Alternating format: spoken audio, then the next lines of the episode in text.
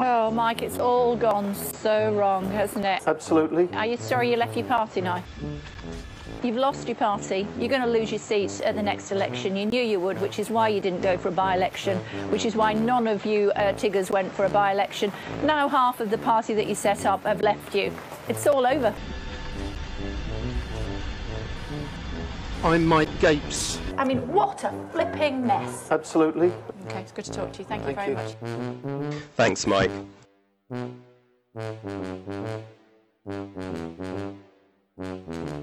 Milk. But then these people started doing it as a, they called me Milk Gapes.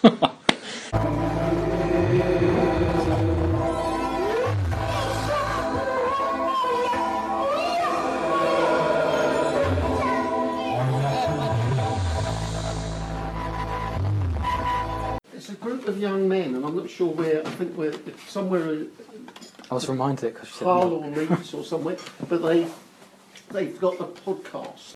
And the reality is, there there is no copyright on the milk.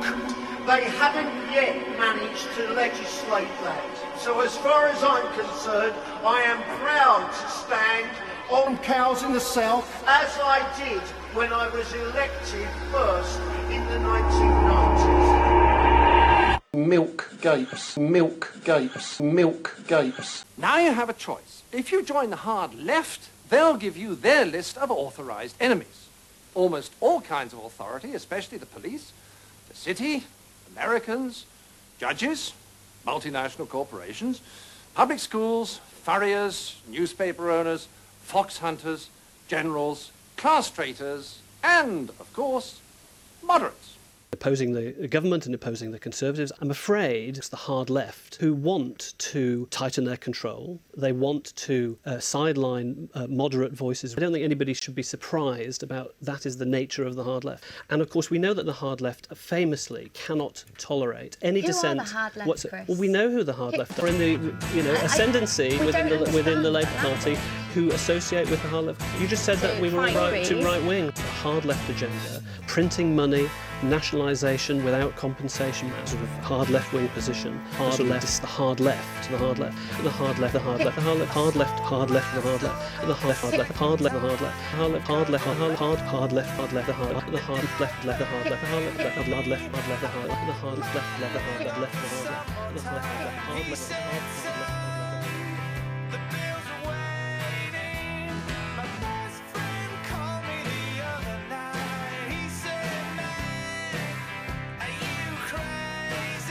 You go on Oz's profile, because I'm, I'm not banned at the moment, the same guy that was trying to grass up Bane's new account, everyone was also grassing mine up, and I seem to have evaded that somehow. I blocked them anyway because he's a weird grass cunt, but Oh, of course, um, yeah.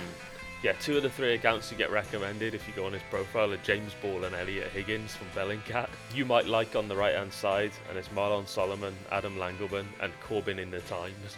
Corbyn in the hell. Times is just one of the absolute sad bastard accounts on here, man. Yeah. Oh It's- my it's, god. It's yeah, they're always either post- Oliver Kamm or David Aaronovitch. Don't know which They one, are possibly both. but- always posting stuff. That, I mean, it's quite a useful account in a way because they're always posting examples of Corbyn being way more radical than you, Yeah. you know, would necessarily know now. And so you're always just like, oh, fucking hell, cool. wow, cool. Corbyn opposed that appalling historical thing. Ah, excellent. They're going off. you know, they're obviously trying to stoke up a thing on shoot to kill again today, but Yeah, they're also going wankers. on like uh, horrified that Corbyn said, paraphrasing, that Osama bin Laden was assassinated. He was assassinated.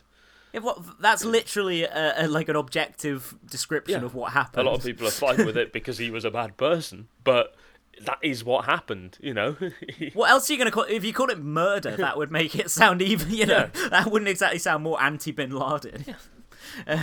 he just ceased. What- he just ceased to live spontaneously yeah, in the what- presence of American guns. Like what? What, how what do you was he phrase not it? assa- I guess executed, I guess, is what they'd say. Compro- But, uh, compromised to a permanent end, I believe, is the the terminology. uh, that was that he was sleeps with the fishes. because like immediately after he died, there was a wrestling show on, and people had fucking camera footage of it. Before the news had broken, right? Someone's told John Cena. Okay, I don't know how he got this news. It's, but it genuinely seems like him and The Rock were two of the first people in America to know about. I, yeah, I heard this about The Yeah, Rock. But yeah. so John Cena's come out of this show, and it's like at the end of the show or something. He's come out on schedule. He's been like, "I've got some great news to announce, folks." at, at whatever time it was, PM, Osama bin Laden has been compromised to a permanent end, and the crowd going wild and chanting USA and stuff.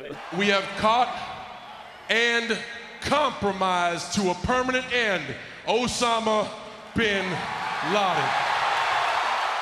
What I This fucking love is, that is that is that just like hard. The man special coming out in his forces jorts and his baseball cap, like, yeah, we got him, lads. the special forces guys were just clearly like so hyped to like have John Cena and the Rock's phone numbers. They were just like, right, who am I gonna tell? The coolest guys who I know, you know, it would be like these guys have like met them. They may have done like a USO Oh, show no, or they, they something. used to do like, like an Iraq show every year. They used to actually fly Ah, right. about twenty of the There you go. out to Iraq and perform in the fucking desert in insane heat. Well, exactly, yeah. So that that will be it. That was what that's a you know a time honored military tradition. So these guys would have They- they made some stopped it in the end contact. partially because the actual troops wouldn't stop like sexually assaulting the women. Oh god, okay, that's not cool. That's not that's Yeah, not it- funny. it's- but it's- yeah, fuck, yeah, it all got a bit late, but fuck the military man. But yeah, uh, but I I know what they should have called Bin Laden's uh, Bin Laden's killing death. They should have said they painted Bin Laden's house. I heard you paint houses. You know, I heard you paint houses. It's an Irishman reference. Yep. They painted his house, but only one color. See, uh, yeah. So the, the, the whole there's so much weird stuff around Osama bin Laden's death. Obviously, a few years later, quite a few years later actually, because it was only a couple of years ago, they released the contents they'd found of the hard drives on Osama bin Laden's computers.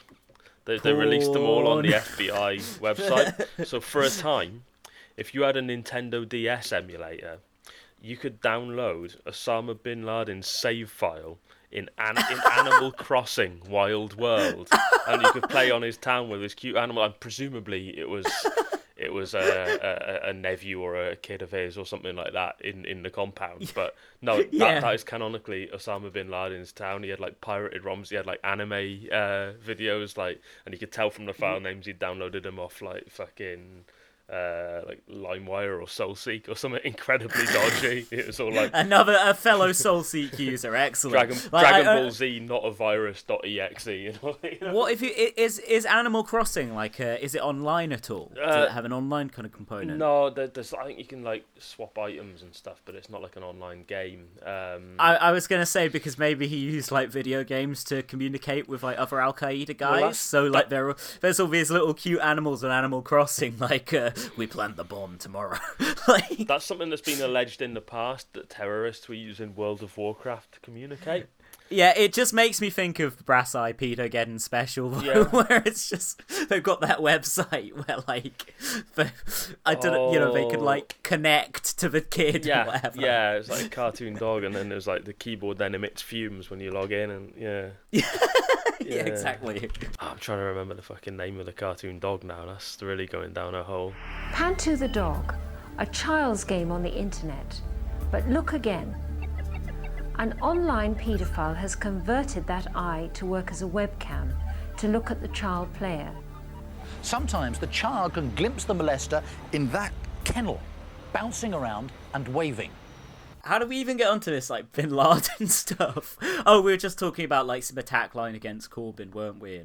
You know. Uh, Oh yeah, the, fucking. we're obviously going to get a lot of that in the next few days. You're probably going to be already Yeah. sick of it by the time this actually gets released this episode. But Yeah, yeah. um, fuck it. So I mean, you- like, you go on the BBC it, website now, or I went on it about an hour ago, and you had number eight or nine on the top ten most read stories was the report that's like Corbyn questions shoot to kill from 2015. What the one that Seamus The Milne the, the like one that complained to the BBC about? was comprehensively debunked, and there's, Yeah. there's other, other stories on the BBC website explaining why it's all bullshit. So yeah, what- I should say that Seamus was quite right Yeah. to compare what the like that. what the know? BBC do do is when a story like that trends, they put if it's older than like six months or something, they put like this is from that, so you don't get people falling for like fake health scares and stuff, you know.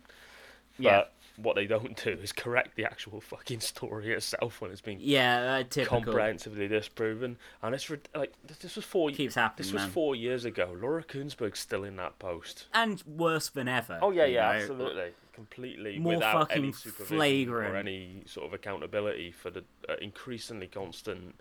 What you'd have to be very generous now to call fuck ups. Do they just dive down if there's ever more criticism? It's like fucking hell, man. I hate Rob Burley. He's just the most kind of like pious cunt. Like people are like, yeah, the BBC have fucked up on this one. He's like, well, no, we haven't. But yeah, I- if we did, it was definitely a fuck up rather than anything malicious. And you're a crank if you think otherwise. Rob Fuck Burley them, with man. his pivot instantly from "Oh, you fools, you idiot conspiracy theorists," thinking this was anything other than a slight oversight. What are you thinking? Absolutely, what are you doing? To like ten Yeah. minutes later, being like, "Ah, this was an honest mistake. You know, we regret that it's happened. We won't do it again." Not ever Yeah, man. acknowledging how confrontational he was fucking forty-five minutes ago. You know. McDonnell killed it on BBC Breakfast today when he was like, "You've been played by the Tories." he was like, with his leather you know, gloves on and all the Tory outright like, simultaneously like putting that image up with like I'm really scared. Like, I'm keep- Keep, talking. This is great. This is plus points for Labour every time you tweet. Yeah, yeah, exactly. No, it's so good. He was. They were trying to cut him off, and he was just shouting. And they were like, "Well, um, uh, uh what we know is that uh, we're still in discussions with the Tories." And McDonnell was just like, "You've been played." So I think you need to start looking at yourselves about what you should be doing to hold him to account. Okay, so what we He's know, what we know, sure what I there can isn't say a proper on, debate. on that on that one, we, we understand that talks are ongoing in relation to that. But so we'll just leave that be- because we don't no, know. He's play, no, he's yeah. playing so you. so those he's talks, delaying this tho- those, beyond let's the leave this one there post-vote because what we do know is the talks are ongoing. yeah. So, I mean, should we get on to I think what will be our final main item for today, which will be um, the intervention in the election by um, a, a you know a political sage. Uh, I remember roughly one political joke ever made by this person. I can tell you it verbatim. It was when he released a sort of semi memoir tour diary thing called The Greedy Bastard Diary a few years ago, which, you know, the name of that book should give you some indication of his general worldview and how open he is about that being his worldview. But yeah, uh, so here's this political joke. Uh, which by the way is also complaining about like a lack of success of one of his projects. You know i thought uh fuck I'm, I'm not getting the voice right by the way. You know i i thought that no i can't do it. Just sounds like my tony blair impression. Right okay. So now i'm not saying the record company buried my rutland isles cd but weapons of mass destruction were easier to find so that's the previous intervention into politics, or rather, really, the issue of the record company insufficiently promoting the Rutland Isles comedy CD from Mr. Eric Idle of Monty Python fame. Yeah, who could have foreseen that Eric Idle would have bad political takes? The man whose brand is, yeah, I really like money. Yeah. How can I make more money from being part of the Monty Python team without writing much material? Yeah, How can I very slightly rework the old material for maximum gain? so like of course eric idle's work in the last like decade or so i think amounts to basically right last two decades let's say because his main project of recent years started in the early 2000s Was that, was that Spamalot? Spamalot, Mhm. yep, which is an adaptation, a musical adaptation of Monty Python's 1975 film Monty Python and the Holy Grail. Yep. Then you have Not the Messiah, an oratorio. Uh, an oratorio is that it? What, what? An opera based on the life of Brian, which I believe had a limited release. Yeah, there was yeah, a it didn't have the same success for the other one. There- Even Spamalot yeah. was critically panned, but at least it made money. Yeah, it made a lot of money. Yeah. So Eric Idle is like fantastically rich. I don't know what he's worried about really. But then of course he was the main creative force, if you can really call it that, in Monty Python's like incredibly sad I found them reunion shows in 2014. Mm. Which yeah, I dutifully went down to the cinema, paid to see it on my birthday, no less, and uh, I was bitterly disappointed by what I saw. If you have that like- shit at birthday, you just get to write a year off your age and just be like, no, I'm a year younger now. That doesn't count. yeah, yeah, yeah, precisely. So you know, like Eric Idle has basically, like Monty Python at its best, I think, is a kind of dazzlingly creative, like was rather a t- kind of dazzling, creatively creative, taboo busting, innovative kind of comedy. Not only their sketches, but the movies as well. There's things in there that kind of like I think just for directing Holy Grail Life of Brian and Meaning of Life, Terry Gilliam's sorry Ter- Terry Jones is one of the greatest film directors in terms of showing how comedy can be realized on a big screen palette. Eric Idle's last work of any worth, I think, was The Ruttles, Mhm. which is from 1978. Around the time he went off to America to host Saturday Night Live, and Lorne Michaels gave him a bit of money. And true, it's one of the better Saturday Night Live related films, apart from MacGruber, which is great as well. But um, Eric Idle not involved in MacGruber. Um, anyway, he's basically got involved in the UK election, mainly in the form of a beef with our friends from the Canadian left wing podcast, Michael and Us. Yep. Looking for Um, revenge on the impact the Lumberjack sketch has had on images of rural Canada. So yeah, I mean, of course, it makes sense. Eric Idle's not going to be talking to, you know, his own people. Eric's not lived in the UK in a very, very long time. He, like, literally, whenever I think of Eric Idle, I think of him like sitting by a pool, count in California where he does live, counting money. He's not like John Cleese, who's been divorced loads of times. Miraculously, someone can stand Eric Idle enough to be married to him for a long time, so he's still got all his money. he doesn't have to go on a yearly alimony tour like Cleese. He uh, is an extremely comfortable man thanks to his decades of exploiting the Monty Python legacy in a way that just none of the others were ever asked about, although they presumably signed it all off. How did it even get started? The Eric Idle. He was. Monty- Was he not just kicking off about the fact that Corbyn wanted to tax rich people more? Yeah, it I was think as simple so. as that. It was very much. Uh, I've been very rich for quite a long time, and I don't really realize how different my circle of friends' lives are from everyone else's. He probably thinks there's a lot of people who are quite rich, but not quite as rich as him. Fucking hell, man! He tweets a lot. Yeah, yeah, Uh, that's it. well, well, not anymore. Not Michael and us drove him off Twitter, but he did tweet. That's a a hell of a scout, by the way. We need to up our game. We need to like. Yeah, we need to fucking get at least one of my childhood heroes taken off Twitter. That's absolutely certain. Yeah. I think we should go with someone we can easily compare with their scout. We need to like get the entire goodies banned off the website or something like that.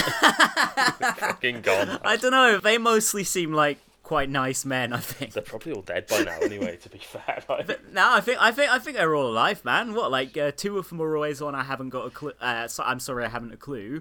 It's not that I listen to it, but I think I just hear if they died, you know. And Bill Oddie's still alive. I think he endorsed Labour, so I think the goodies are still going.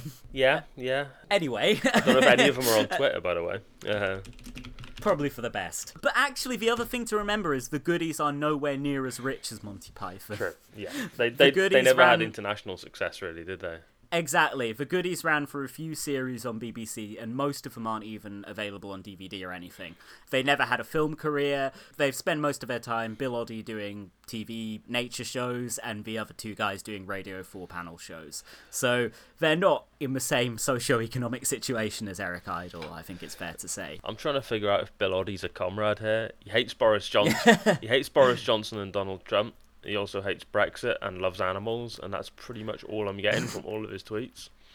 Well, look, he'll be comfortably off. I'm not saying that. Although you know, he stopped doing Springwatch a few years ago because he, I think he was very depressed. Mm. So, yeah, I don't, I don't know. You know, we, who knows what's going on in Bill Oddie's life? He Clearly, clearly despises Tories and Boris Johnson in particular, but he doesn't say anything remotely positive or even acknowledge Labour at all.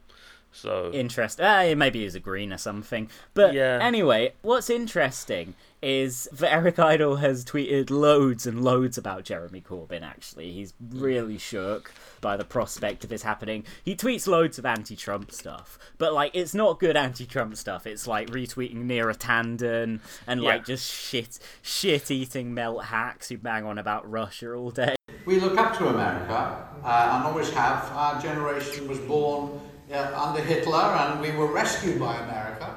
We came came along and invaded the you know the continent and re- got rid of fascism.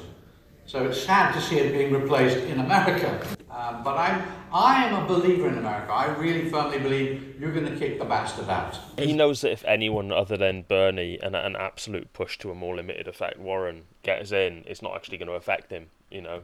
So he'd probably Oh, rather my- just have someone that's not uncouth. Michael and us said on their podcast that he's supporting Michael Bloomberg's presidential campaign. That figures, you know, and if failing that, you know, you you go for one of the really obvious melt candidates of the Democrats. If- Join the Yang Gang. or, uh, or or be one of Mayor Pete's boys like David yeah, Crosby. I was thinking Mayor Pete, probably. I gotta say, so you know how everyone who's ever known him hates David Crosby? Yeah. Yeah, like Stills, Nash, Young. Neil Young had his 70th birthday a couple of years ago. He had a big party. Crosby, Nash, both invited. No, sorry, not Crosby. Fuck, I fucked it up. Stills and Stills Nash. and Nash. Stills and Nash both both invited. Crosby not. I literally asked Crosby on Twitter. So I know that you don't get on with Graham Nash and with Neil Young anymore. Are you still friends with De- with Stephen Stills? And he replied like, "Not the last time we spoke." so my long roundabout point is that David Crosby has found a way to alienate most people. Mm-hmm. But you know what? I really like his first solo album. He was in the original lineup of The Byrds. He plays on my favourite Neil Young album, On the Beach, on like one or two tracks, and it's a good rhythm guitar part, the one I'm thinking of. So I don't, I, I don't have it in for Crosby. You can turn a blind his eye to him being a bit being unpleasant cunt. or, or, or turning shit after a certain point. You can sort of separate the man and Absolutely. the work. But his support for Pete Buttigieg has just completely fucked that up. I actually hate him now.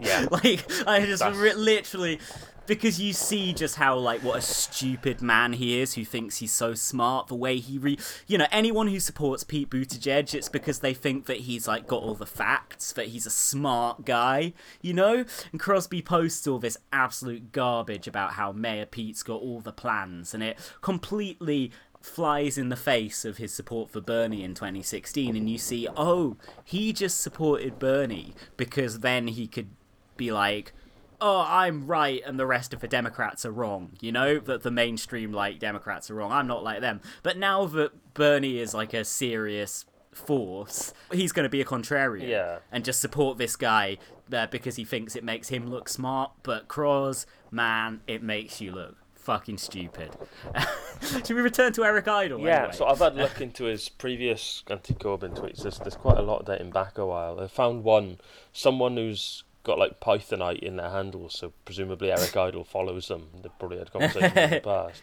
Has tweeted like a fairly generic hashtag filled pro Labour tweet with a couple of pictures Yeah. of Corbyn. This is from September, so there's like general election now in it and stuff like that.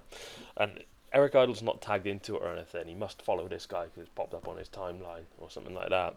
And he's just replied to it with, No more fucking Corbyn photos, please. Must I block you? Trot twats not welcome on my timeline.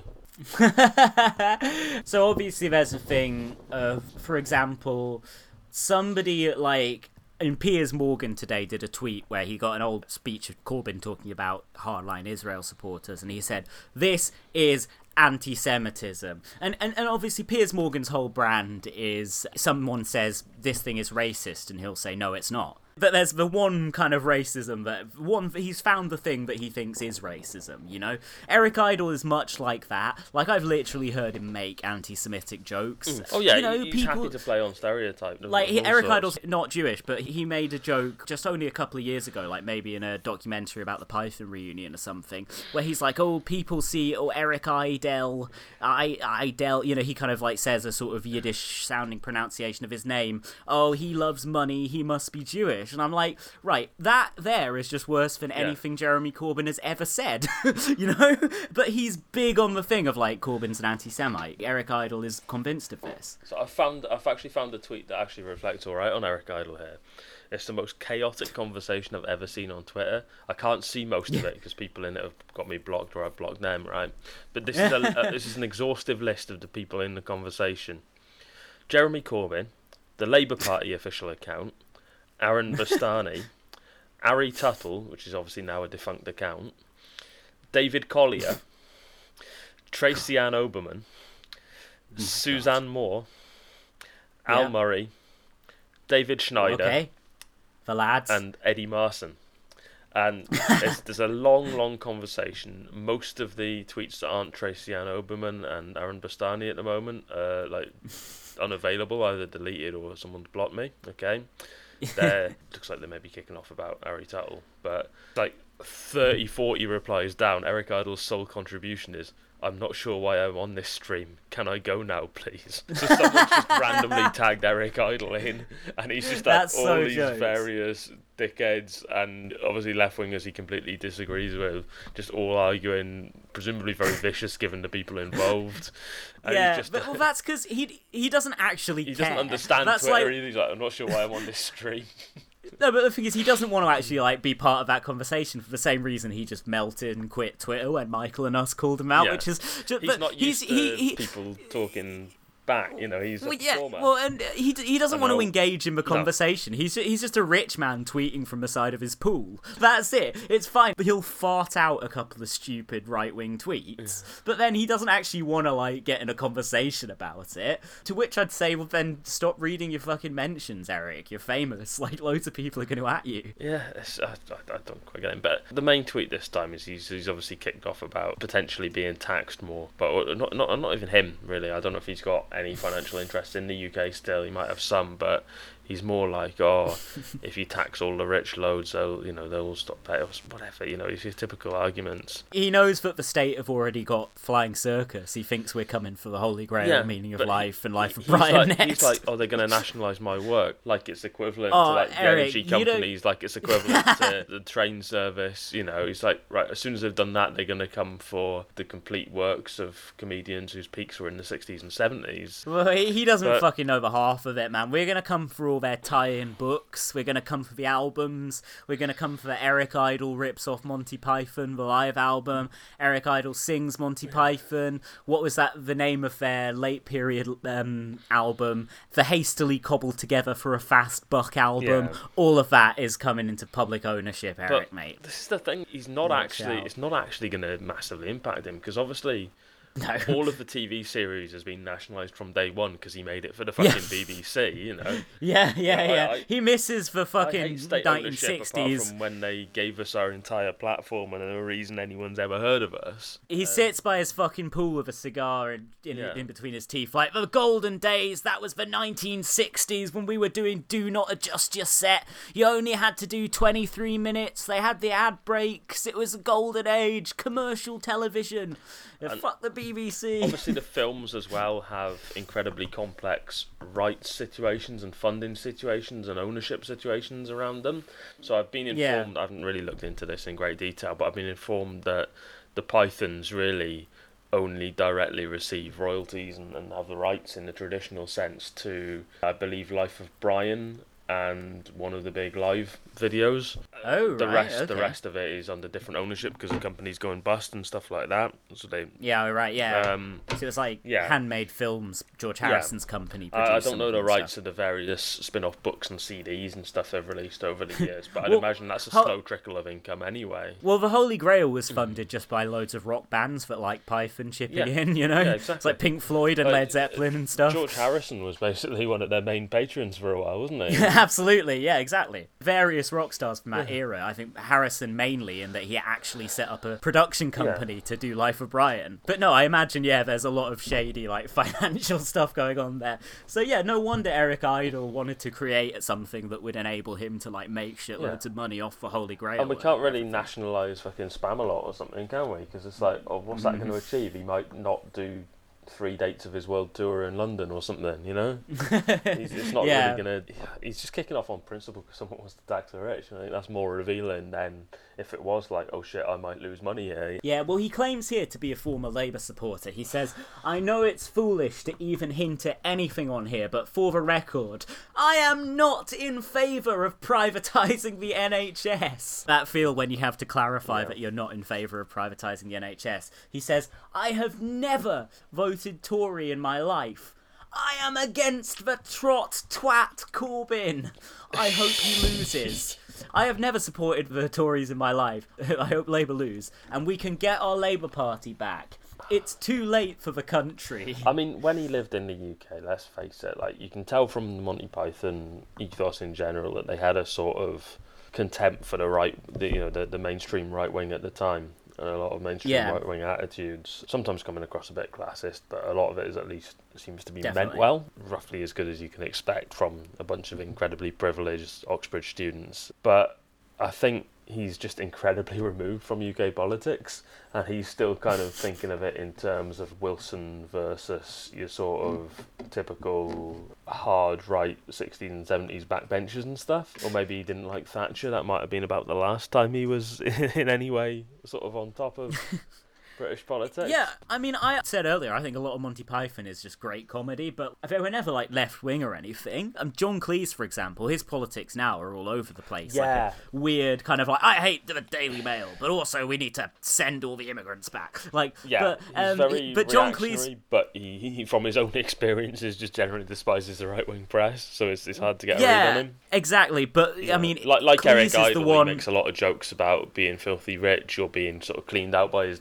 divorces and needing money for that. Uh, but they're very obviously rooted in truth, you know. And Cleese these days is obsessed with political correctness, gone mad. Of He course, it's it's the usual. but- He's had he's read a couple of articles where someone said like, "Oh, this particular Monty Python sketch hasn't dated well," or "This particular Fawlty Towers sketch, I think, or, or, or routine Yeah. hasn't dated well," and he's like. This is a personal attack on me rather than, oh no, hang on, attitudes have changed. It just means we'd do some of it different if we did it now. You know, they, they take it so personally, whereas no one's saying, let's banish John Cleese because he told Yeah. a joke that wasn't going to be recognised as racist in the mainstream 40 years ago, but we've now come to recognise is. but they, they, Um, it's, it, people just can't take it as anything other than a personal attack on the them of the 1970s or whatever. Okay, well, for anyone left, here's some alliance propaganda. Or with me doing it, impropaganda. So, let's have some jokes. Uh, did you hear about the local council spokesman who said we have a policy of equal opportunity for people with criminal records? then there was this local council that stopped its libraries from buying certain books. And what did they stop them buying? Fiction. You know the council that fired some of her racist body language? Well, now they've got over 100 teacher vacancies. Don't worry, though. To make up for that, they're planning to hire about 200 advisors on racial equality. But Cleese is actually the one out of Python who you do know where he stood Oh, politically throughout his life, in that he has done multiple videos supporting both the SDP in the 80s and the Liberal Democrats in, for example, 1997.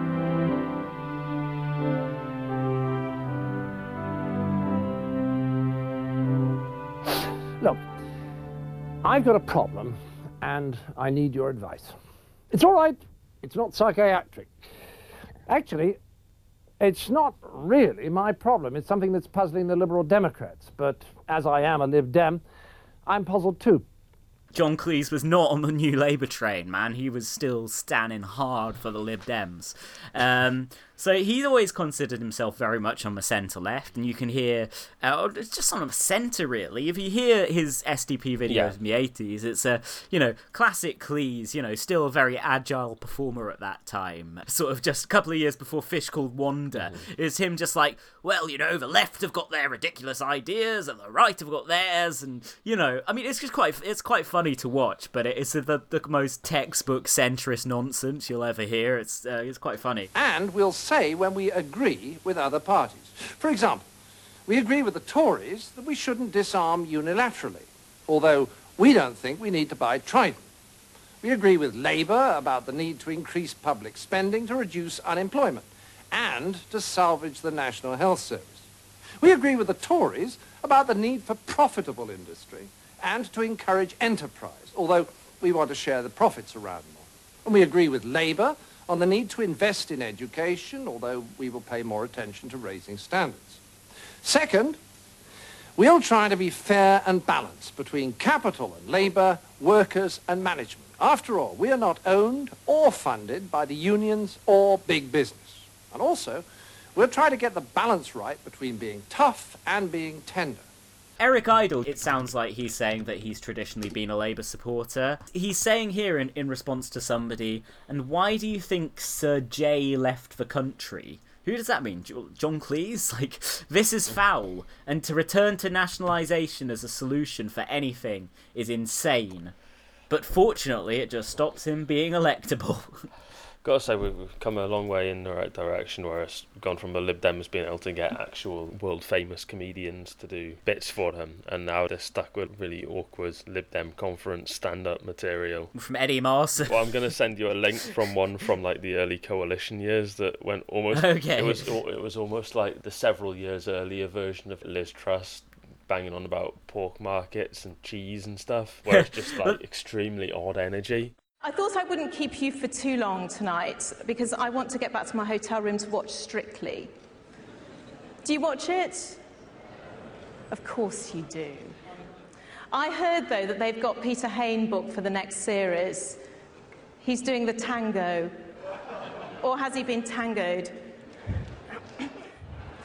But uh, coming back to George Osborne, I heard that um, he's quite keen to get on the show as well. He wants to do a line dance. That probably damages my efforts at ever getting anything through the quad ever again, but um, uh, never mind. The funny thing about that Eric Idle tweet there, like to return to nationalisation as a solution for anything is insane, etc., is that he's not added into that thread or anything. He's simply just quote tweeted somebody in the replies to senior Brexit advisor at the Cabinet Office, Henry Newman. Um, which was like uh, it's still just like an anti-nationalisation tweet. Turns out this guy was director of Open Europe, by the way. but uh, Right, but figures. yeah, uh, some guy called Sir Monty MP OBE CBE BBC CNBC AWOL maybe. Is this a Trevor Bastard think- account? well, I think that that's a reference to the Monty Python sketch Upper Class Twit of the Year, which is where, where they've all got names like Sir Monty, or maybe Monty is combining that with just a general reference to Python. But yeah, maybe Eric Idle's just seen like, hey, it's one of my people in the comments of that tweet, and he's been like, that you don't know the half of it, mate. Corbyn's gonna take my films as well. Yeah, they just seem to have very strange ideas about intellectual property and the left and how much of a priority it really is, you know? Oh, oh, oh, oh, oh, oh, good news though. Somebody says, Who you voting for, Eric? Doesn't sound like the good guys. and he says, England does not let me vote. I couldn't even vote against Brexit. I would vote for anyone who would get rid of the twat Johnson and block Brexit. Wait, what? But he just said. Oh, never mind. He says, But I can't. I do pay taxes, though. That's peak, man. Like, that's, uh, actually, I mean, that's pretty good. But they don't let Eric Idle vote in the country.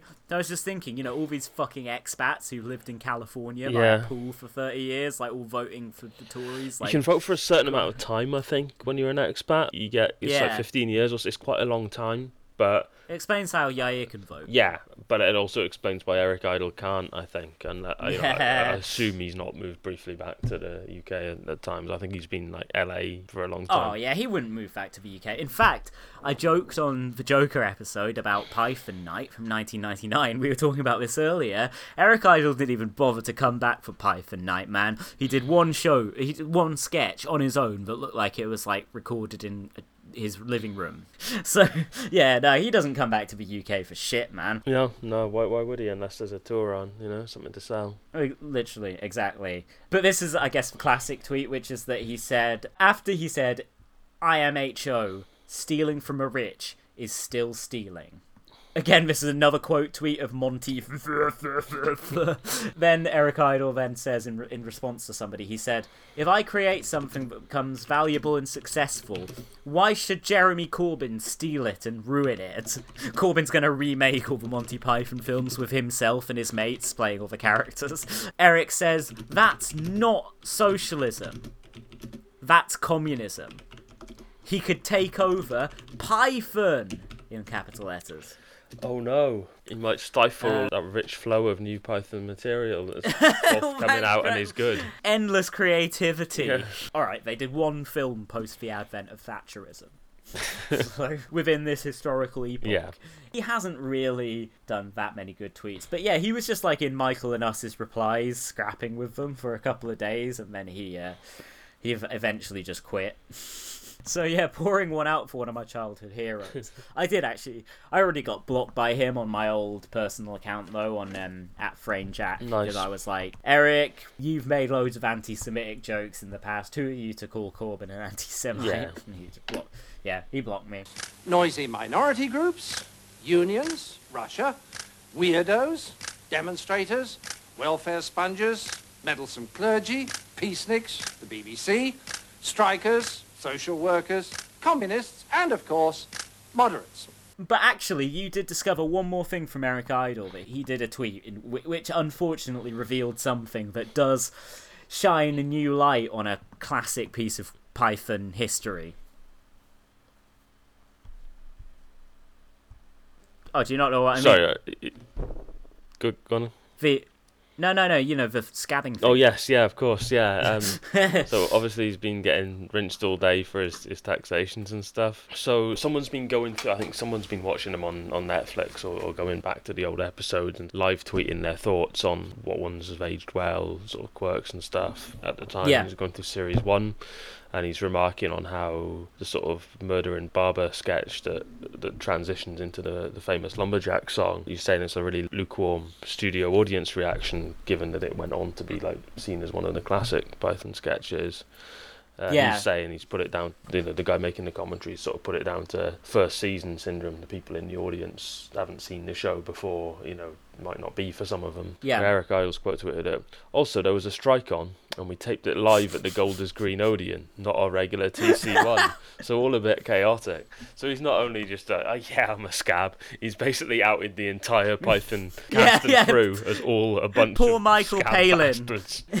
yeah, because it's it's Mm. Palin who stars in that sketch. So Eric Yeah. Idle's just owning up to scabbing with just this big picture of Michael Palin quoted in between. Yeah.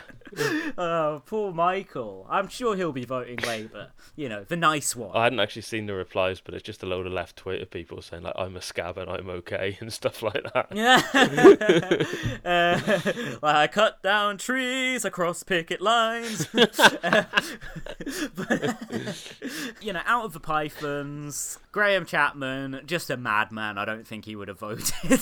um, Terry Jones always seemed like a Labour man to me, especially during the Bush years when he was Yeah. very passionately against the Iraq War. Unfortunately, Terry's now got dementia, and I, I don't think he'll you know ever speak out on anything publicly again. No, but, no, it's a sad you know, situation. I always got a sense that Terry Jones is a good man. Him and him and Michael Him and Palin. Michael Palin are the I ones you you actually disappointed when anything like that comes out. Really, Exactly, Previously, yeah. Terry Gilliam, but he's sort of dragged himself through the mud recently, Oh, defending God, yeah. various Hollywood dangers, basically. Yeah, definitely. And I mean, I, I you know, there are rumors that he's a bit of one himself. Right. To be honest, nothing I've heard like verified, but certainly Sort of comments, little things hinting. alluding to it, right? Yeah, and Yeah. Also, sorry, but there's, there's a, like a really dodgy bit in a, like an interview with all of the Python guys where I think it's Gilliam says about Graham Chapman, who is obviously the only gay member of the team. By the way, since Chapman died, a lot of their homophobic sketches always feel really awkward when they perform. yeah, But, yeah. uh, there's no one there. You'd be like, oh, he's in on the joke, you know? Yeah, yeah, yeah. But basically, Gilliam was like, I think this is before Me Too, so it was something like Gilliam was like, oh well, he got out before the. It was a good job for him, really, that he died before all the kind of tabloid paedophilia kind of. So he basically just suggested that Graham Chapman was a paedophile, which, to be fair, I've heard that he did really like sleeping with much younger men, so like there could be something to that. But wow, the way he just casually made a joke about it. Yeah, You know? pretty bleak. That's the thing, like with these guys, you know, they're a part of me, whatever, because I, I grew up on their stuff and it gave me an interest in comedy and what can be done with it. And for what it's worth, I'm kind of with them through like the rough and the smooth, so damn, like this Eric Idle thing is uh, it's been a real rocky ride, I've got to say.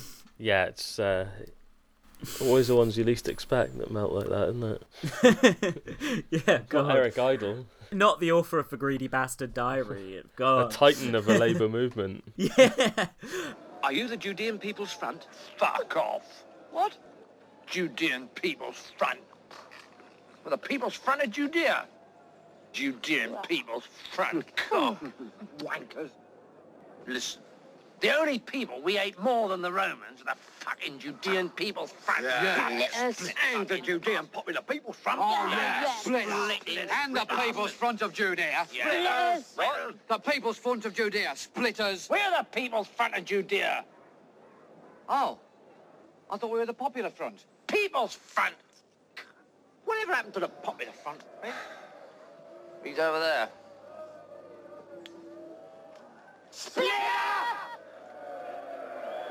Okay, so like one last thing. This is Eric Idle atting Michael and us. Michael and us said, actually, Jeremy Corbyn as leader of the Labour government probably should take over Monty Python on the grounds that anything that old really ought to be in the public domain by now.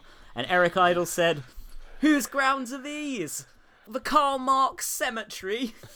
I agree, Corbyn. Do you see that as a ground pun that he made there? I do. Yeah, he's on Yeah. fire. I agree Corbyn is hilarious, but on a Dickens level. You really want Python taken over by the trot wing of the Labour Party? It's like, well, yeah, I don't want the Blairites taking No. it over. they practically have with their appropriation of the People's Front of Judea joke oh, already. So I mean, That, was- that, that was the best thing I think of the whole Change UK period. It was just actually when it all started splitting up, getting to use that against them. Always loved. yeah, it's like wow.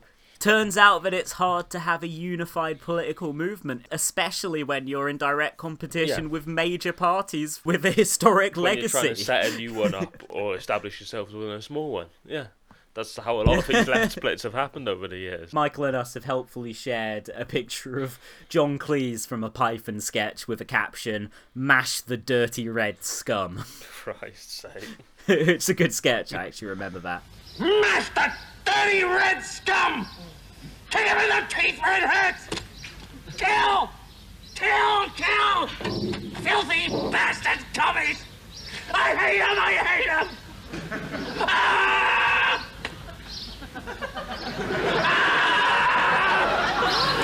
Cheese ready? Kind of. And they replied to Eric Idle saying, actually, this sounds like a pretty good idea. So, so yeah, you know, solidarity with the lads. Really, it's been it's been a fucking everything we've talked about today has been a roller coaster. Yeah, you know. yeah. It's been also like fucking two hours ten minutes. Yeah, absolutely. I feel like almost the Eric Idle stuff should be its own mini-sode. Possibly, yeah, yeah. That Just, just so it's a manageable size, the episode in general. that would make sense as well. Yeah, it's a bit less current, so it'd be the sensible one to, to split off. Uh. And, we got so much material out of just Eric Idle being a melt. it's, yeah, I guess because I, I know yeah, the politics of Monty we're, we're both at least certain degrees of having been Python nerds at some point, so Oh, definitely. we know why we know why he's a dick, basically. But that's the thing, you know. I try not to like dismiss canonical works out of hand because I think you know there's obviously like very popular and acclaimed things that I don't like, but in a lot of cases, you know, that shit is influential hmm. because you know they were doing things that no one else was. They broke ground. But Monty Python, yeah, it is weird because there's like the Monty Python. The show and the films, which are very cutting edge and innovative, and then there's the Monty Python brand, The Monty Python which is just nostalgia works, which yeah, which is just kind of like, hey, the parrot scare. It's just then just pour a bucket full of cash into Eric Idle's hands. That's yeah. it. You're essentially watching two hours of basically just the the greatest hits you've already seen, which doesn't really work in a comedy setting like it would going to see a band or something like that, and hope, Oh, hoping man, for like seriously. a couple of good improvised lines or something in the two hours or something. The reunion shows I thought were like so depressing because it really just felt like Eric Idle's thing. Mm. It didn't feel like Monty Python. It felt like his sort of. I, I, I don't really know how to describe it. His like personally the commodification of Monty Python that he himself has masterminded. So it was just all like it wasn't a catchphrase comedy show, you know, like they cut they didn't do that cheap shit. But now obviously the sketches are so legendary that when they did come to do that show, it was just like catchphrase, catchphrase, catchphrase, and then all the fucking musical numbers, which were terrible. Yes. Yeah. That was kind of Could what I found so if grim. one or two of them in for, for padding or set changes and stuff, but they were shoehorning so many in, and it was just It was constant, and it really did feel like just Yes. like Eric Idle wrote most of the songs and gets royalties off this stuff. That's kind of how I felt. I mean, yeah, he wrote some of the great sketches, but so did Cleese and Chapman and Palin and Jones, and so it's just kind of hmm. like the songs are really the place where he can kind of make his personal brand felt. Do you think it's like revenge? Because obviously there were the two sort of writing partnerships, and he was on his own, and he's spoken about Yeah. getting sort of maybe getting a little bit less in than he than he wanted to because he had less votes for it. Do you think he's maybe sort of right now as I've helped organise this, I've got a bit more power. I'm gonna make sure I get all my shit in, and also more shit in to compensate for the years I didn't. Ah, hundred percent, man. You know, I, I think yeah, he's kind of he had had a lot of resentments. I mean, he's not quite like I mean, John Cleese had Fawlty Towers and then a film career. Admittedly, Cleese's film career hasn't been good for a very long while, but he has been in quite a lot of stuff. Whereas Eric Idle, I don't know, in the eighties he starred in quite a bit of stuff, mainly like in Terry Gilliam films, but then he really just was in a load of crap like Nuns on the Run, films with like zero percent on Rotten Tomatoes and mm-hmm. shit. But an Alan Smithee film, Burn Hollywood Burn, which is literally quote directed by quote unquote Alan Smithee because it was so bad the director took the name off it. And this is a film about, you know, Alan Smithee is the name that directors put in when they disown a film. And this film is about an Alan Smithee director disowning his film and stars like everyone famous ever. And yeah, it was so bad that Arthur Hiller disowned it after directing it. But yeah, so Eric Idle's just been in all these kind of films, and it feels like that he was like really struggling to find a niche until he did Spamalot, until he found a way to monetize his history in Python.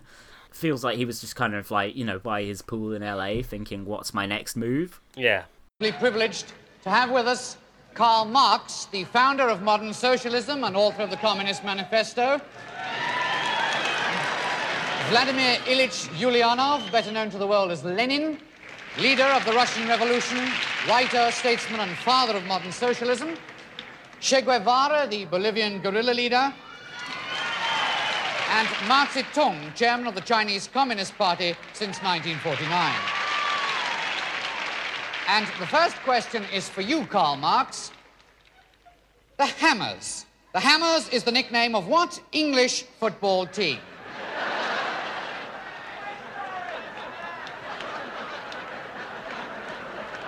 The Hammers. No? Well, bad luck, Karl. It is, in fact, West Ham United. By the way, The Rutles 2 Can't Buy Me Lunch.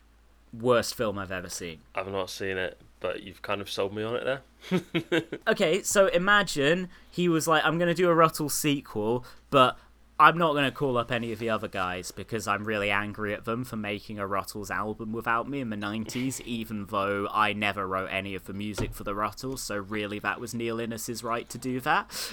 so he was like super angry and he was like, right, what I'm going to do is I'm going to take all the songs that the others recorded in the 90s that made me really angry and I'm going to use all these songs fuck those guys I'm going to use all their fucking songs because I still own the Rutles brand and I'm going to film all these bits myself and it's not going to be a new load of material like what the Rutles did after the events depicted in Yeah. the Rutles the first one it's just going to be retelling the story in a way that completely contradicts the fictional history in the Rutles, comprised in footage terms of either stuff from the original film, outtakes from the original film that look really low quality, and just new stuff that's like Eric Idle with a digital camera on him, like on his own. Wow. it's so bad, but you know how he's like the biggest star fucker in the world, like he sort of loves famous people Yeah. most of the film, right, is just him talking to David Bowie, Billy Connolly, Carrie Fisher, Jewel, Steve Martin, Mike Nichols, the director, Conan O'Brien, Salman Rushdie, Garry Shandling, Robin Williams, Clint Black. I don't know who that is actually. Uh, wait, do I know who Clint Black is? Yeah, he's a country singer. What the f- Jimmy Fallon, Tom Hanks, no, sorry, they didn't actually manage to get Bill Murray back for the. He's in the original, and they just used like archive footage of him. Graham Nash, Bonnie Raitt, Jesus. Dave Stewart from Eurythmics, James Taylor, and Rolling Stone founder and publisher Jann Wenner. So that's like way more celebrities from the original Rutles is. And um, But it's also just plausibly his dinner table party, you know? it's it's literally just like, oh, what would give me an excuse to go and talk to all these famous people? Yeah. And also, the film is like 56 minutes long, so it's not even feature length. the original Rutles is 76 minutes long, so they actually they made a bigger film on uh, you know the Saturday Night Live budget than they did on like I guess Eric Idle's personal pre-Spamalot funds. so I ju- you know I just wanted to kind of get into that just for a minute because it's just like I think it's just such a telling project about this guy. Yeah. This just kind of like Gapesian level of bitterness. Yeah, there is a bit of a Gapes energy about it, isn't it? Just the you've got everything and you're still you're doing well in, in regular terms in terms of your situation and you're still just consumed with anger that not everything's going your way. Yeah, yeah, yeah. I mean, like the, the way Gapes, you know, he's a Labour MP, he's a backbencher, he can mouth off as much as he want, but he just can't take that is fucking Even now, having, the leadership having ditched Labour, people. he's going to get a very nice pension for the rest of his days, make all sorts of small side incomes on the side as well. Absolutely. know. But just he, you know, he got he just can't take that thing. The world isn't as he wants it. And I think similarly with Eric Idle, he's just like, hang on, I fucking, you know, these guys can't go off and do the music without. Why didn't they invite me to do the music? And it's like I've got to say, it's embarrassing for Eric Idle that he's got guitarist in his Twitter bio because he's like, you know, like my dad hasn't played guitar in played guitar in years, but when he did, you know, he just like kind of strum a few chords, like, and that's literally what Eric Idle does. It's just always like him and his acoustic guitar, like strumming some really basic chords. Why the fuck would they invite him? Like, the Rutles are like a precision engineered parody slash pastiche. Mm. Neil Innes is an incredibly talented musician, and so he can precisely copy all the twists and turns of a Beatles song. Yeah, and then in the ultimate irony, get precisely copied by the Gallagher brothers decades later. Uh, oh, what it's whatever is a rip off of How Sweet exactly, to Be an like Idiot. literally, it? it's like yeah. the same with just different words. that's, pre- that's pretty funny.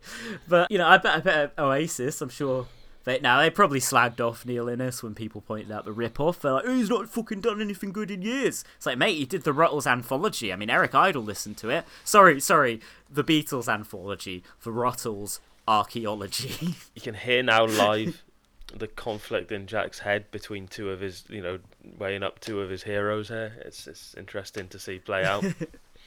what Gapes and Eric Idle. Four, four of Jack's heroes. it's a quadrilogy of, of legends.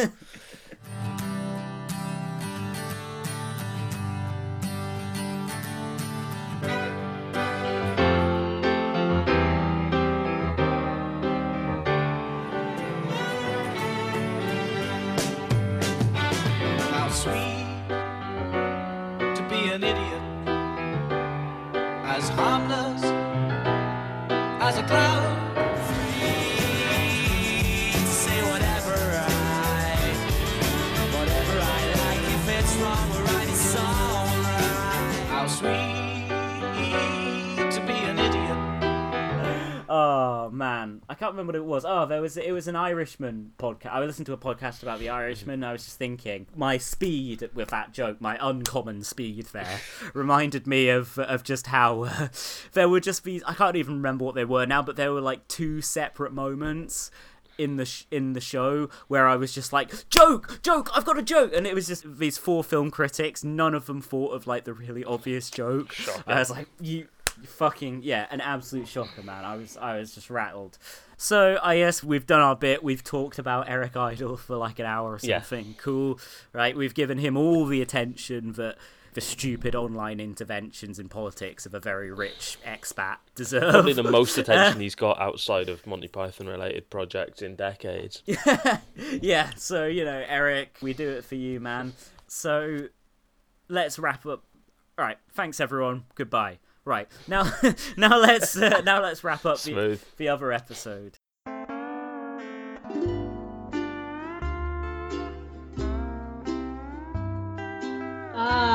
Very passable this risotto. Very passable. Nothing like a good glass of Chateau de Chassillier wine. Aye, Jolyon? Ah, you're right there, Jolyon. Who'd have thought 30 years ago we'd all be sitting here doing political journalism? Aye. In them days, we'd have been glad to have had the price of a cup of coffee. A cup of cold coffee. Without milk or sugar. And nae froth. Or coffee. In a filthy, cracked cup. A big working man's cup. Not one of those little dainty ones. We never used to have a cup. We used to have to drink our coffee out of a rolled up newspaper. Worse still, it were the Daily Mail. The toxins in that. Coffee? Bit middle class for me, lads. The best we could manage was to suck the toxins out of a piece of damp cloth. But you know, we were happy in those days, though we were poor. Aye, because we were poor. My old dad used to say to me, money don't buy you happiness. He was right. I was happier then and I had nothing. We used to live in this tiny old house. Tiny it was. You could only fit the five of us and my lodger and the cook and the maid and my nanny and my lion tamer in there. Took me die years to pay off the mortgage. House? You were lucky to have a house. We used to live a hundred floors up in a ghastly high rise, with only the opulent splendour of our penthouse suite to make that bitter pill an easier one to swallow. You were lucky to have a penthouse suite. The rent of my father's modest 26 bedroom manor was so steep he could barely afford to pay for my public school education. Oh, we used to dream of getting a public school education. I had to earn my educational stripes in an old water tank on a rubbish tip. Or at least, that was what we called my local comprehensive. Well, when I say public school, it were only a series of makeshift huts, at least while they renovated the main buildings to add in some state of the art IT equipment and the like. Aye, aye. I too had a modest education at my local comp, but they kicked me out when we moved out of the catchment area to another manor. Me parents didn't send me to Eton out of choice, you know. You were lucky to have a school. I were homeschooled from the womb right up until I turned 18, when my father marched me into the Daily Mail and General Trust head office and demanded they make me deputy eugenics editor. Deputy eugenics editor? Aye, principal leftist that I am. You were lucky. I did 10 years hard graft on the Guido Fawkes underage leftist Facebook trolling desk. Searching the names, verifying that they're underage, downloading their pictures, masturbating over their pictures, publishing their pictures with a witty rejoinder attached, masturbating over the witty rejoinder. With nary a promotion in sight, that is, until I got hired as social media correspondent by The Guardian. Luxury.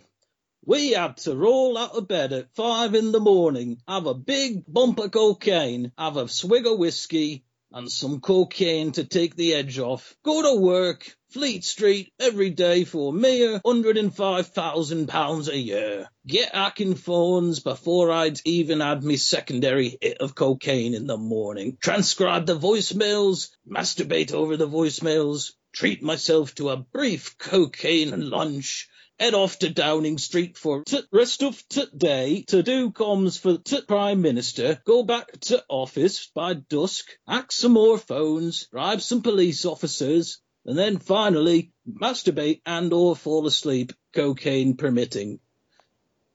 Oh, we had it tough. We used to have to get into Daily Mail offices as soon as our workday was officially scheduled to start. Get called a cunt by Mr. Dacre from the minute we stepped through the door until so soon as we started to cry. And then lick Mr. Dacre's arsehole clean with our own tongues. We had no choice. We wanted to be journalists. What's more, the senior eugenics editor and phrenology correspondent were art bullies. And when Mr. Dacre would take pity on me and stop calling me a cunt for five seconds, they'd slice me in two with a bread knife. And what did I get in return? Nothing. Bar being made editor of the Times. Right. I had to get up in the morning at 10 o'clock at night, gulp down a pint of cocaine, pen a cover story that'd make the BNP blush before I'd even allow myself a yawn, keep me chauffeur waiting so long while I hack voicemails in bed that he died of old age in me drive, make him drive me to work anyway once I was quite bloody ready, stop on Tutway to take a shit on a Labour MP's doorstep, hack their phone, get into the office, go on Guido Fawkes, report their latest story as a major scoop of my own, go back on Guido Fawkes to do some research on eugenics, find all the lower ranking journalists in the office and call them a bunch of cunts, masturbate over the act of calling them a bunch of cunts, vape some cocaine, bribe a police officer for some more cocaine, and just as I were leaving to office, pass Paul Dacre in the lobby and get called a cunt. But you try and tell Owen Jones that today, and he won't believe you. No. No, no, no. Did